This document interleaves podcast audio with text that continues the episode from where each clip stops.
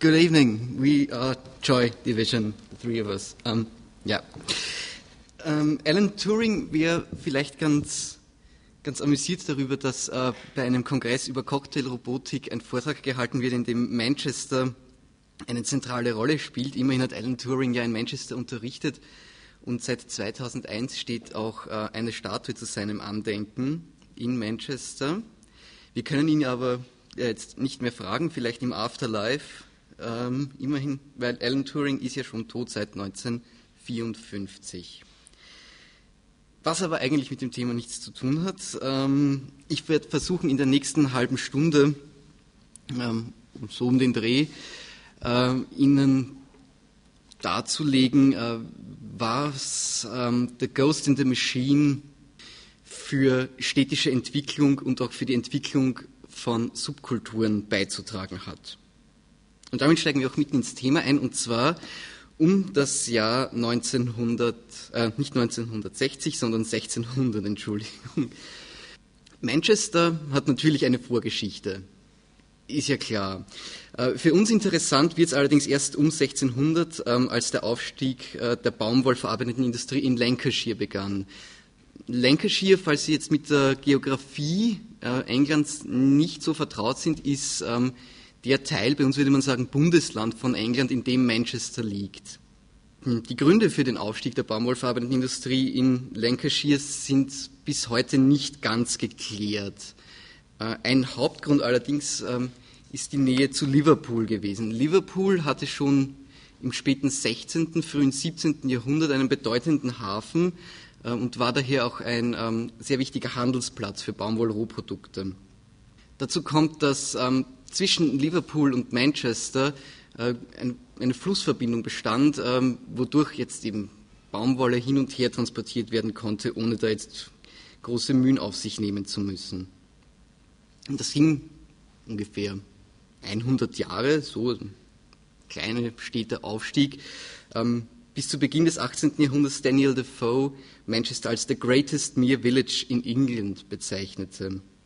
Der wahre Aufstieg von Manchester begann allerdings mit der industriellen Revolution und ähm, jetzt nähern wir uns dem Motto des heutigen Nachmittags oder überhaupt des Kongresses The Ghost in the Machine schon langsam an.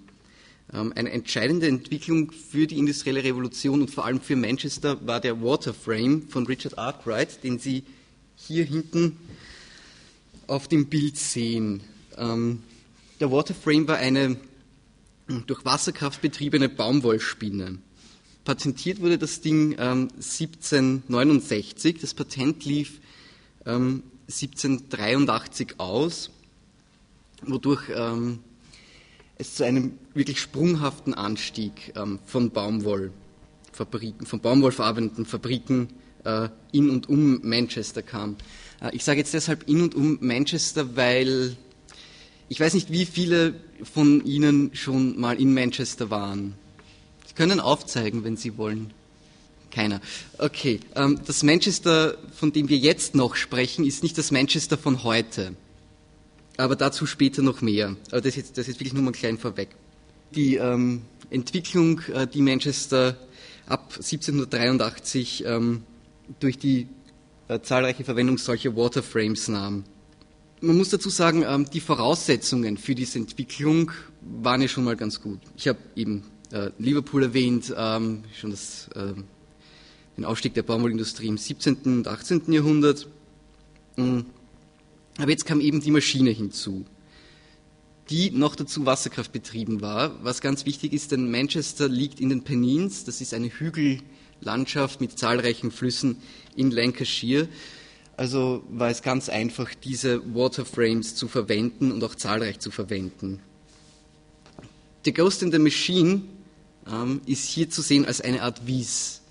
Äh, denn der Wies-Gedanke, also VIS, ähm, besagt, dass äh, es eine metaphysische Kraft gibt, die Leben spendet. Und genau das war die Maschine, wie zum Beispiel dieser Waterframe oder auf dem nächsten Bild ähm, die ähm, Steam Engine von James Watt für Manchester und Lancashire.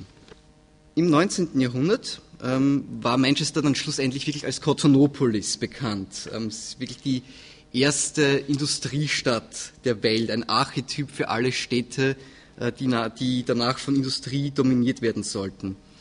Ähm, wo auch die Fabrik und damit auch die Maschine das ähm, gestaltende geografische städteplanerische Element war, wie wir auf dem nächsten Bild sehen. Eine Illustration aus dem Jahr 1851. Sie sehen ähm, Manchester hier von einem Hügel betrachtet. Ähm, wenn Sie genau hinsehen, erkennen Sie im Hintergrund äh, zahlreiche Industriefabriksschornsteine, die die Stadt ähm, mit einer recht ungesunden dicken Wolkendicke, Wolkendecke überziehen. Diese industrielle Entwicklung, dieser Status als Kotonopolis, ähm, das kann man auch an ganz einfachen Zahlen und Entwicklungen festmachen. Die Entwicklung, die Manchester nahm von jetzt im Greatest Near Village wirklich zu Cotonopolis, wird allein schon an den Bevölkerungszahlen deutlich. 1801 wohnten in Manchester 76.788 Leute. 1851 waren das 316.213. Weiters kommt dazu, dass äh, sich das moderne Manchester, also das Manchester, wie es heute auch existiert, sich zu dieser Zeit formte. Die City of Manchester, was bis dahin Manchester war, ähm, erweiterte sich und wuchs mit ähm, umliegenden kleinen Ortschaften zusammen. Ähm, zum Beispiel Salford, Ancoats, Ardwick oder Cholton. Ähm, und ähm, man spricht dann auch von Greater Manchester. Ähm, ich habe bereits den Bevölkerungszuwachs kurz erwähnt von Manchester, der doch recht beachtlich war, innerhalb von nur 50 Jahren. Äh, die Industrie, die Maschine schuf natürlich auch äh, Lebensgrundlage für Abertausende. Äh, und ähm, das manifestierte sich jetzt ähm, städtebaulich in der Bildung neuer Stadtteile, ähm, wobei das Paradebeispiel Halm ist und das wirklich quasi zu einem Arbeiterviertel in Manchester wurde.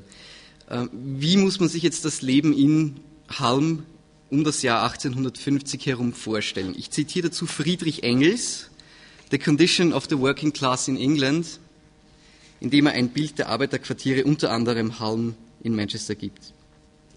Such are the various working people's quarters of Manchester as I had occasion to observe them personally during 20 months. If we briefly formulate the result of our wanderings, we must admit that 350,000 working people of Manchester and, its environs live, almost all of them, in wretched, damp, filthy cottages, that the streets which surround them are usually in the most miserable and filthy condition, laid out without the slightest reference to ventilation, with reference solely to the profit secured by the contractor.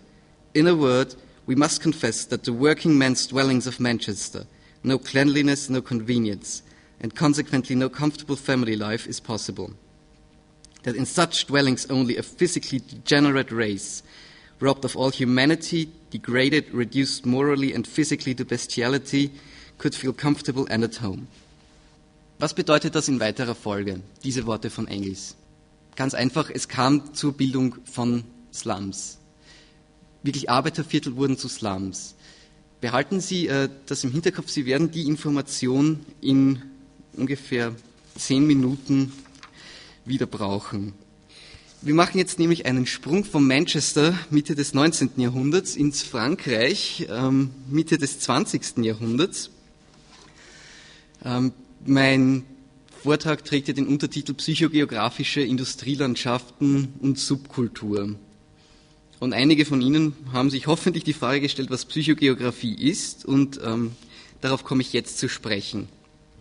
Psychogeografie war ein Konzept der Situationistischen Internationalen, eine Avantgarde-Gruppe, die von 1957 bis 1972 Bestand hatte. Spiritus Rector der Situationistischen Internationale war Guy Debord. Ähm, sein Hauptwerk, die Gesellschaft des Spektakels, aus dem ich gleich zitieren werde. Ähm, wie alle guten Avantgarde-Bewegungen forderte die Situationistische Internationale die Aufhebung von Kunst und Leben und eine generell grundlegende Revolution der Welt, wie wir sie kennen.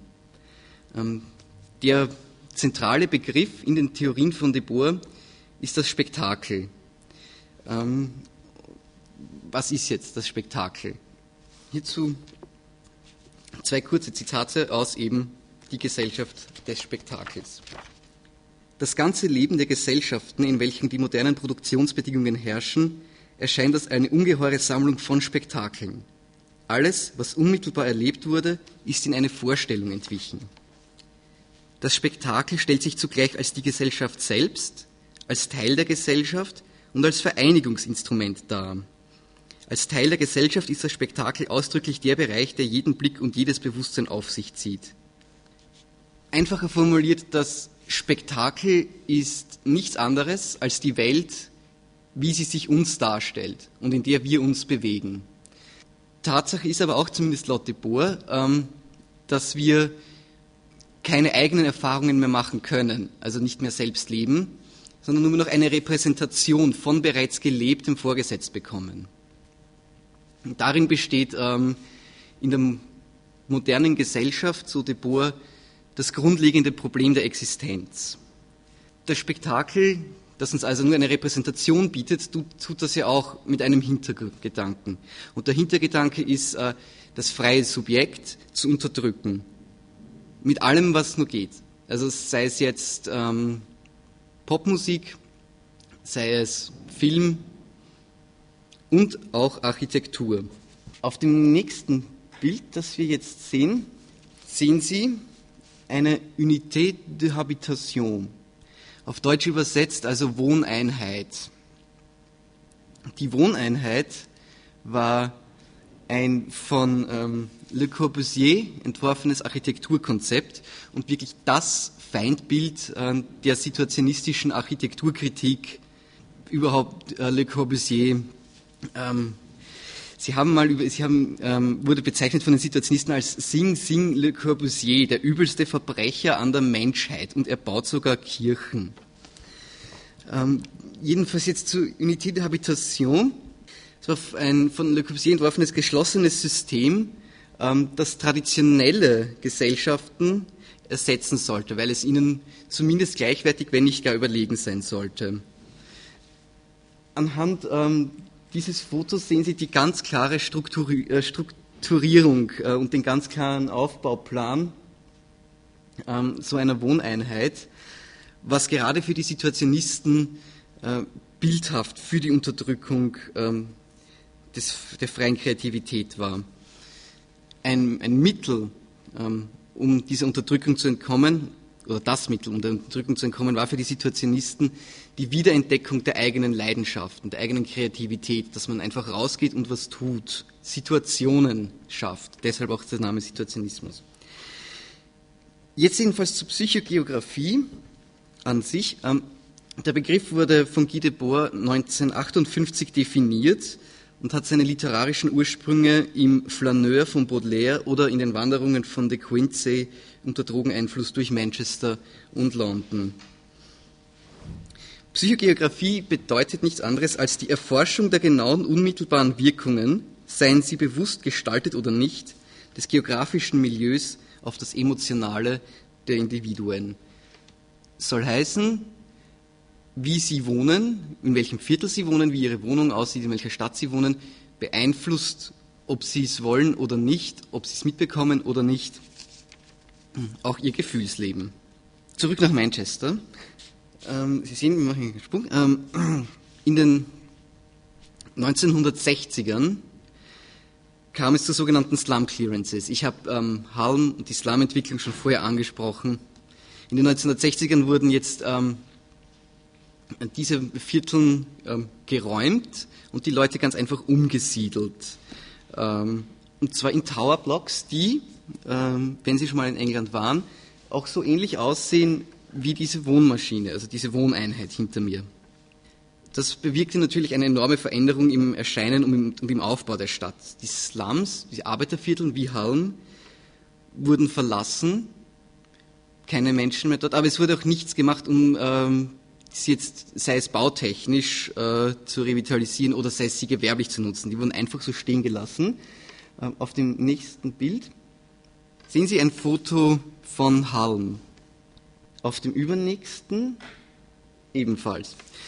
Ähm, das Interessante an diesen Fotos, wie ich finde, ist, dass sie 1996 gemacht wurden. Aber sie hätten genauso gut 1966 und 1976 gemacht werden können. Es gab wirklich keinen Unterschied. So jahrzehntelang war dort nichts. Dieses Absterben äh, der Stadtteile, der traditionellen Stadtteile, der Umsiedlung von Menschen war auch verbunden mit einem Niedergang der Industrie. Hier will ich wieder den Wiesgedanken von vorher aufgreifen. Die Maschine hat im 18. und 19. Jahrhundert die Stadt belebt. Mit dem Niedergang der Industrie, also mit dem Verstummen der Maschinen, mit dem Ende maschineller Tätigkeit, kam es auch zu einem Absterben der Stadt, zu einer Veränderung der Stadt. Es wurden wirklich äh, gewachsene soziale Strukturen in den Arbeitervierteln auseinandergerissen. Die Leute konnten sich nicht aussuchen, wo sie hinziehen. Manchester wurde wirklich zu einer Art Dead Zone, wie äh, der englische Musikkritiker John Savage in den 1970ern festgestellt hat. In 1979, Manchester was still depopulated. The slum clearances of the 60s had torn great holes into the city's fabric that, because of mid-70s recession, had not yet been filled. Combined with the devastation of heavy manufacturing, this dereliction created an empty, degraded environment. Und jetzt Punk. Ähm, Punk war ja, wie ich finde, eine äh, doch eine unglaublich fantastische äh, musikalische Entwicklung. Wie alle guten Musikgenres war Punk zur Hälfte Art School, zur anderen Hälfte Street Culture. War zum einen ein äh, intellektuelles Konzept als Gegenreaktion auf den bombastischen Rock'n'Roll der 1970er, wie ihn, was weiß ich, Lynyrd Skynyrd oder Pink Floyd gespielt haben, war auf der anderen Seite die authentische Stimme frustrierter Jugendlicher, die aufgrund ähm, nicht, damals nicht vorstellbarer Rezession keine Zukunft hatten, äh, keine Zukunft sahen, keine Jobs bekamen, einfach nichts tun konnten. Ich habe vorher kurz erwähnt, dass ähm, sich das Spektakel, die Kontrolle des Spektakels auch durch Popmusik manifestiert. Und genau das war es in den 70ern. Ähm, in den 70ern eine Band zu gründen, hieß zunächst mal, ein Instrument virtuos beherrschen zu können. Aber wer kann das schon? Und Punk setzte dem als Gegenentwurf das Prinzip Do-it-yourself entgegen und forderte damit auch das radikale, das kreative Subjekt ein. Ähm, spielt drei Akkorde, zwei davon falsch und es ist okay, ihr habt eine Band. Punk wurde allerdings dann auch recht bald von der Musikindustrie vereinnahmt und formularisch, wozu es, äh, wie vor allem Grail Marcus äh, in seinem Buch ähm, Lipstick Traces schreibt, auch ein Teil dann wieder der spektakulären Gesellschaft des Spektakels wurde. Das Prinzip Do-it-yourself, das vom Punk postuliert wurde, äh, fand allerdings Eingang in den Post-Punk. Post-Punk jetzt als musikalisches Genre zu definieren, ist ähm, eine recht schwierige Sache. Ich meine, Sie alle wissen, wie sich eine Punkband anhört. Aber wie hört sich eine Post-Punk-Band an? Was sich sagen lässt, ist jedenfalls, dass nicht mehr der klassische Rock'n'Roll der stärkste musikalische Einfluss war, sondern vor allem auf Funk, sondern auch verstärkt auf Funkrhythmen und Elemente elektronischer Musik gesetzt wurde. Inhaltlich schreibt der amerikanische Kritiker Samuel Reynolds, ähm, wurde Punk vor allem durch die literarischen Werke von J.G. Ballard und Philip K. Dick beeinflusst. Die Songs behandelten ähm, in den Lyrics die Fragen nach äh, dem Kampf um ein Selbst, um eine Identität in einer postindustriellen Gesellschaft, die keine tradierten sozialen mehr Formen, keine tradierten sozialen Formen und Rollen mehr bereitzuhalten scheint. Gerade vor diesem Hintergrund äh, einer zerfallenden postindustriellen, postindustriellen Gesellschaft, ähm, die das Subjekt vor unglaubliche Krisen stellt, sieht es Reynolds als typisch, dass gerade Städte, die sehr stark vom industriellen Niedergang der 60er und 70er betroffen waren, zu Zentren von Postpunk wurden. Er nennt hier als Beispiel Cleveland mit der Band Per Ubu, Sheffield mit Cabaret Voltaire und Human League und, hier schließt sich der Kreis, Manchester mit The Fall, A Certain Ratio The Ruticulum und Joy Division. Ähm, Joy Division gegründet 1976 zunächst als Steve Kittens, dann Warsaw.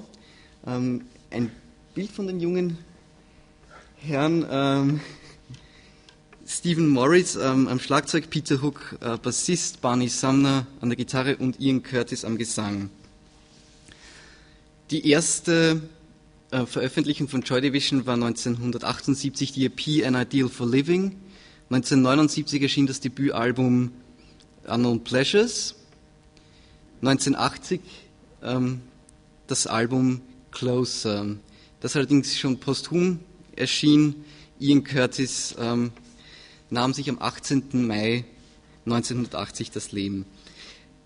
Aber ich will jetzt mal sagen, let the music do the talking. Äh, wir hören jetzt ein Stück von Joy Division, und zwar das Stück, das dem Vortrag auch seinen Namen gegeben hat, Transmission. Und hören Sie darauf, hören Sie auf den Sound, hören Sie nicht auf den Text, hören Sie auf den Sound.